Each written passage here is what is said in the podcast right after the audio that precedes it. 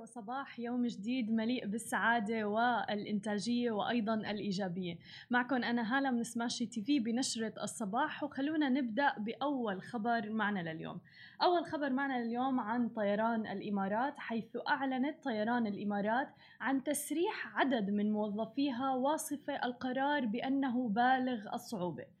مشيرة إلى أن الظروف التي ترافقت مع جائحة كورونا جعلت الشركة تراجع كافة السيناريوهات المحتملة للحفاظ على مستوى عملياتها. وتعهدت طيران الإمارات بالعمل بقصارى جهدها للحفاظ على جميع موظفيها كلما كان ذلك ممكنا. وتقديم مختلف أوجه الدعم المتاحة لكل الموظفين المتأثرين والاهتمام بكل السبل المتاحة بهم.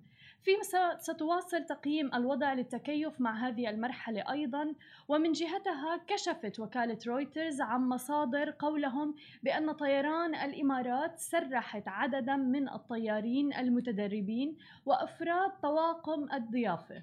وكانت المجموعة قد أعلنت في مارس الماضي عن خفض الرواتب الأساسية مؤقتا بنسب تتراوح ما بين 25 و 50% لغالبية العاملين فيها. وإلى السعودية حيث أكدت الهيئة العامة للطيران المدني في السعودية أنه لن يسمح للمسافر الذي تصل درجة حرارته لأكثر من 38 من دخول مطارات المملكة. حسب البروتوكولات الوقائية والصحية المعدة من الجهات الصحية المختصة.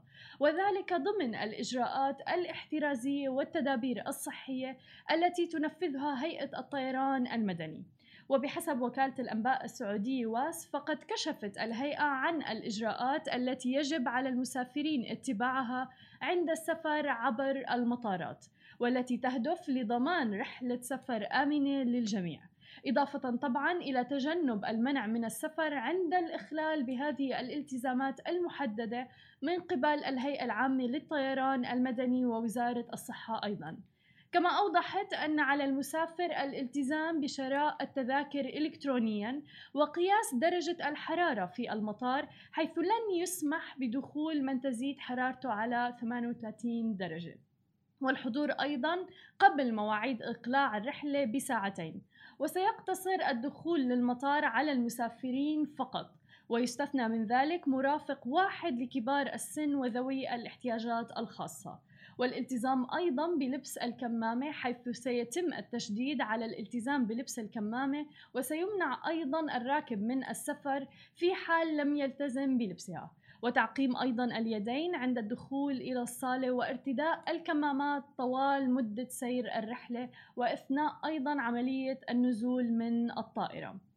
وإلى الوضع الاقتصادي في مدينة أبو ظبي في دولة الإمارات حيث توقعت وكالة ستاندرد اند بورز أن ينكمش الناتج المحلي الإجمالي الفعلي في أبو ظبي بنسبة 7.5% في المئة. هذا العام. وذلك نتيجة لانخفاض أسعار النفط والتأثير الناجم عن تفشي فيروس كورونا.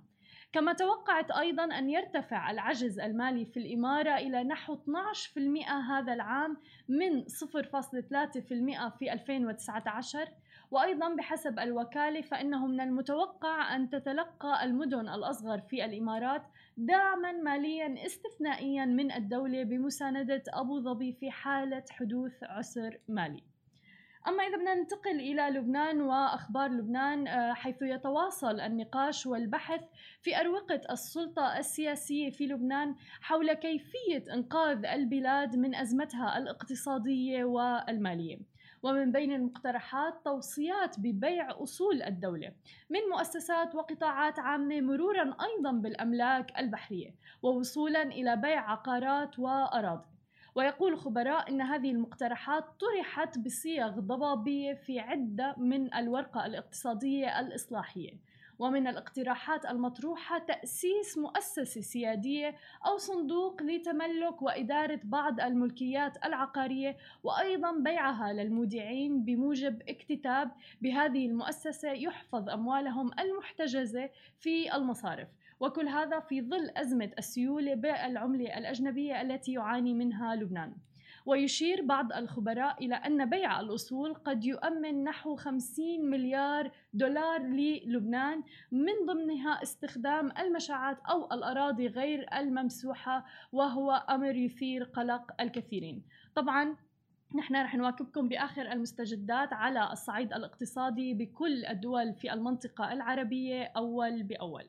هذه كانت كل أخبارنا بنشرة الصباح لليوم، ما تنسوا تتابعونا على كل مواقع التواصل الاجتماعي الخاصة ب Smashi TV، تسمعوا البودكاست تبعنا وتنزلوا ال application، نهاركم سعيد.